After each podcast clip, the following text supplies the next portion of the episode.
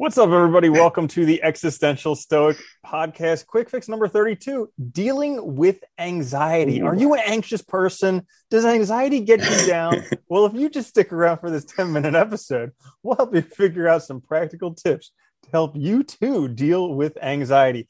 I'm Randy. Deal with it. I'm here with my buddy Danny. Hey, Danny, what's up? What's up, Randy? All right. So, anxiety. Anxiety. Yeah.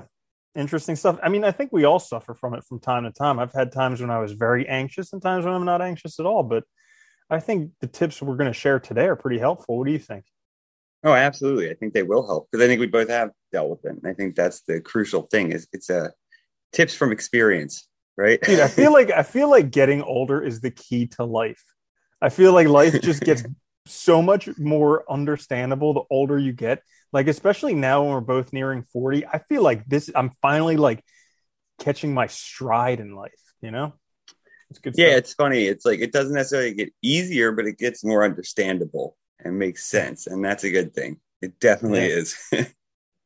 Yeah, so on to dealing with anxiety. My first one is meditate and find peace and quiet. So Mm. like we live in such a hectic society, always go go go go go, do this, achieve that, whatever. And even if even if you're not doing that, like even if you're depressed and just laying in bed, all this stuff is still going on in your head. So like Oh, yeah. finding finding a break from that and it is an intentional practice. I heard this quote the other day that I love.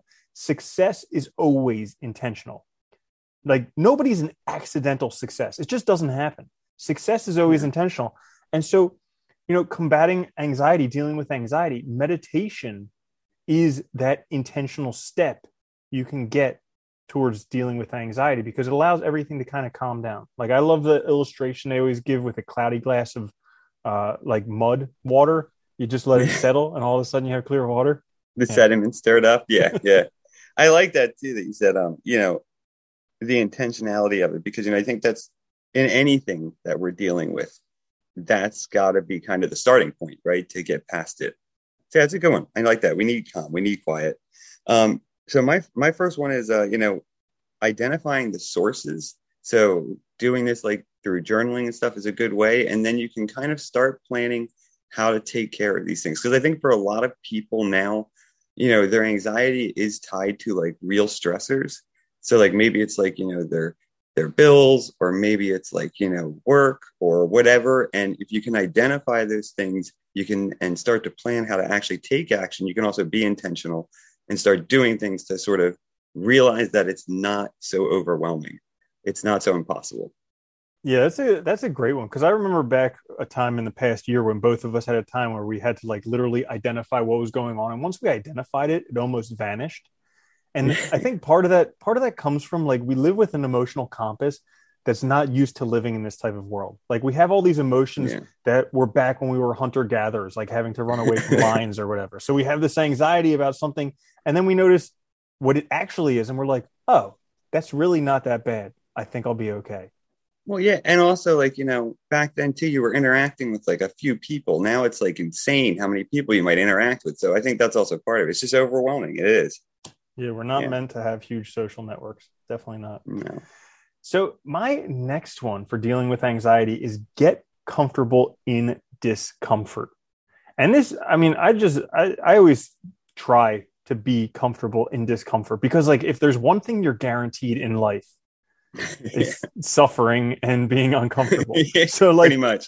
the sooner you can become comfortable in that and like i'm not saying comfortable where it's like the same type of comfort as when you're sitting at home on the couch watching netflix or whatever. Not that type of comfort but just being able to be in that situation and be like oh i recognize this. This is discomfort. I know i can make it through this. All right i'm just going to bear witness to it. Yeah, I think that's the point, right? It's just like letting it be, but not letting it totally derail you, right? Or letting it letting that dictate your whole day, where you just hyper focus on it. I like that one. It's a good one, and it's important. Um, my next one is actually like talk to a friend. So I think giving it a voice is a really helpful way too. Just saying that you are anxious, identifying it. I think a lot of times we, you know, we're so afraid of what other people will think. We don't want to mention these things. We keep it internal, and it just gets worse because then it just like snowballs and goes out of control, right? And then you're you're kind of just stuck in your own head rather than kind of getting it out in the world. And if you don't want to tell it to somebody, you can always just write it down. I think is also a good way to actually do it. Yeah. Yeah, that's a really great point because I mean, both of us, we've gained so much from just being able to talk back and forth about our issues.